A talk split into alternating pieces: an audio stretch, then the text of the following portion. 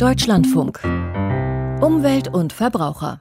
Zunächst aber schauen wir nochmal auf die Landwirtschaft. Die E U-Agrarreform, die steht ja seit gestern. Mehr Umweltschutz sollte rein, ist auch drin, aber besonders viel ist es nicht. Ein Viertel, nur ein Viertel der Agrarsubventionen kriegen die Bauern dann, wenn sie auch was für die Umwelt tun. Aber eigentlich wollen auch viele konventionelle Bauern naturnah arbeiten. Sie sagen aber, das ist viel mehr Aufwand. Die Lösung, die könnte aus den Niederlanden kommen. Dort teilen sich die Bauern den Agrar- und Umweltschutz untereinander auf. siebenundzwanzig Bauern in der Magdeburger Börde machen es ihnen jetzt nach. Und Annette Schneider-Solis hat sich das mal erklären lassen. Bald rollen die Mähdrescher durch die Weizenfelder der Magdeburger Börde. Die intensive Landnutzung macht es Feldvögeln schwer, mehr als maximal zwei Bruten aufzuziehen. Kiebitz, Fasan, Rebhuhn oder Lerche sind selten geworden. Bei Groß-Germersleben hört man sie wieder öfter. Die landwirtschaftliche Betriebsgemeinschaft dort ist einer von zehn Modellbetrieben bundesweit, in denen Maßnahmen zum Artenschutz ausprobiert werden. Und zwar von konventionellen Bauern, nicht von Biobetrieben. Das fünfte Jahr in Folge legt der Betrieb von Sven Borchert Blühstreifen, Kiebitzinseln und Lerchenfenster an. In den mindestens zwanzig Quadratmeter großen Parzellen wachsen Erbsen oder andere Pflanzen, zwischen denen Lerchen landen und brüten können. Wir legen ja im Betrieb über dreihundert Feldlerchenfenster jedes Jahr an. Die Feldlerchen haben diese Fenster sehr gut angenommen. Die ersten Auswertungen im Rahmen des Projektes liegen ja vor. Und diese Vögel waren im Frühjahr also auch komplett da.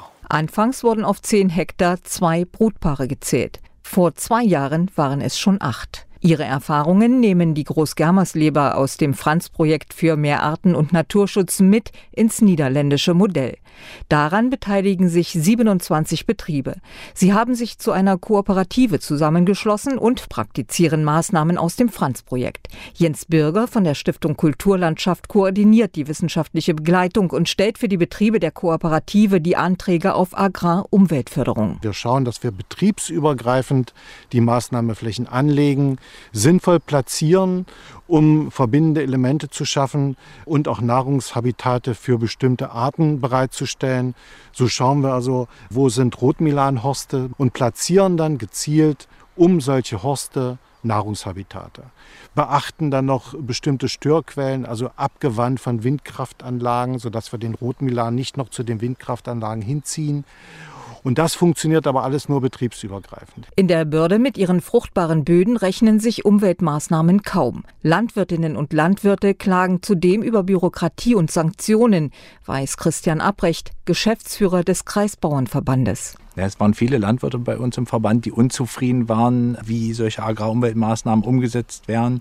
Und teilweise eben auch unzufrieden mit den Fördersätzen, dass man hier auf intensiven Böden gar nicht so viel machen kann, was sich nachher dann auch betriebswirtschaftlich trägt. Und so kam man auf die Idee, sich an dieses kooperativen Projekt der Holländer mit anzulehnen, um mal zu schauen, was dort möglich ist. Der Verband lud einen Kollegen aus dem holländischen Groningen ein. Kleine und große Betriebe arbeiten nun auch hier eng zusammen mit unterer Naturschutzbehörde und Umweltverbänden. Es gibt weniger Druck, freut sich Landwirt Urban Jülich. Für viele Landwirte ist es problematisch, weil gerade diese Sondermaßnahmen, das sind kleinere Flächen, aber mit sehr hohen Sanktionsrisiken betroffen sind. Das heißt, wenn wir einen Fehler machen, dann wird direkt ein höherer Anteil an der Agrarförderung abgezogen als Strafe. Das Risiko trägt nun die Kooperative. Urban Jülich hat in einem Weizenschlag zwei Erbsenfenster, je eintausendsechshundert Quadratmeter groß. Jülich hat einen konventionellen Betrieb, baut aber auch Sommergetreide an ohne Pflanzenschutzmittel. Zwischen Hafer wachsen Rotklee und Wicken, Nahrung für Insekten. Inmitten der Schläge gedeihen auf Streifen Blühpflanzen, Beikräuter und Getreide. Feldhase und Feldhamster finden Nahrung und Deckung.